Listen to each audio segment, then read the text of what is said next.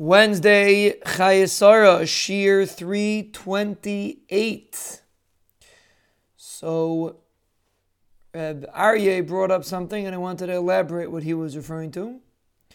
He was discussing appreciating that a person has clean clothing. Um, he was talking about how the people in Eretz Yisrael that are displaced, or the soldiers that are displaced, do not have basic things like clean clothing.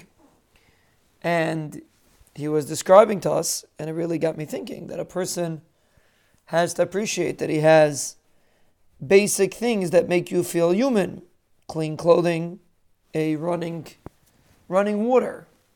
Let's say you need a drink. They probably drink this sand-filled water. I can't, I can't imagine there's any, you know, when you get bored, if you have to eat the same thing for, for lunch, or supper two days in a row, what do you think they're serving them? You think they're serving pancakes and, and, and things over there? No, it doesn't work like that. They eat the beer necessities when a person is displaced. And meanwhile, a person is busy kvetching about how he can't get to the pizza shop quick enough and he's stuck in traffic. You know, all like we said many times, all kvetching, all lack of appreciation for who and what you are is due to simply not thinking, not realizing that taking everything for granted. That's where lack of appreciation comes from. And if a person would stop and feel his clean clothing and thank the Ribbono Shel Olam that he has a washing machine and he has clean, he's able to have clean clothing and feel like a human being and not be like an individual that hasn't changed or taken a shower in about three weeks. And imagine what it would mean to live like that and now Baruch Hashem, you have something in place that you could function normally, and you could sleep normally in a normal bed. You're not sleeping. We think they bring high-end mattresses with them. It doesn't work like that. They're all all over the place, displaced, not sleeping like a mensch, not eating like a mensch, nothing like a mensch.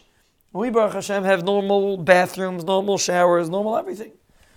A person would stop for a moment and thank their Ribbono Shel Olam for giving you these basic gifts. We would be first of all happier people we would be greater Avdei Hashem. We wouldn't get so upset when things wouldn't go our way. You know, we know the concept of being tamim and Hashem Elokecha, to accept what the Ribbono Shel Olam does to a person. Part of it is when you realize the tavis that you have, it becomes much easier to accept and appreciate what the Ribbono Shel Olam does. And this is a basic opportunity of appreciation to simply appreciate your ability to have clean clothing, to have a functioning water, functioning shower, everything functioning, which seems to be pretty basic, pretty taken for granted. And there are many people in Eretz Yisrael that do not have that.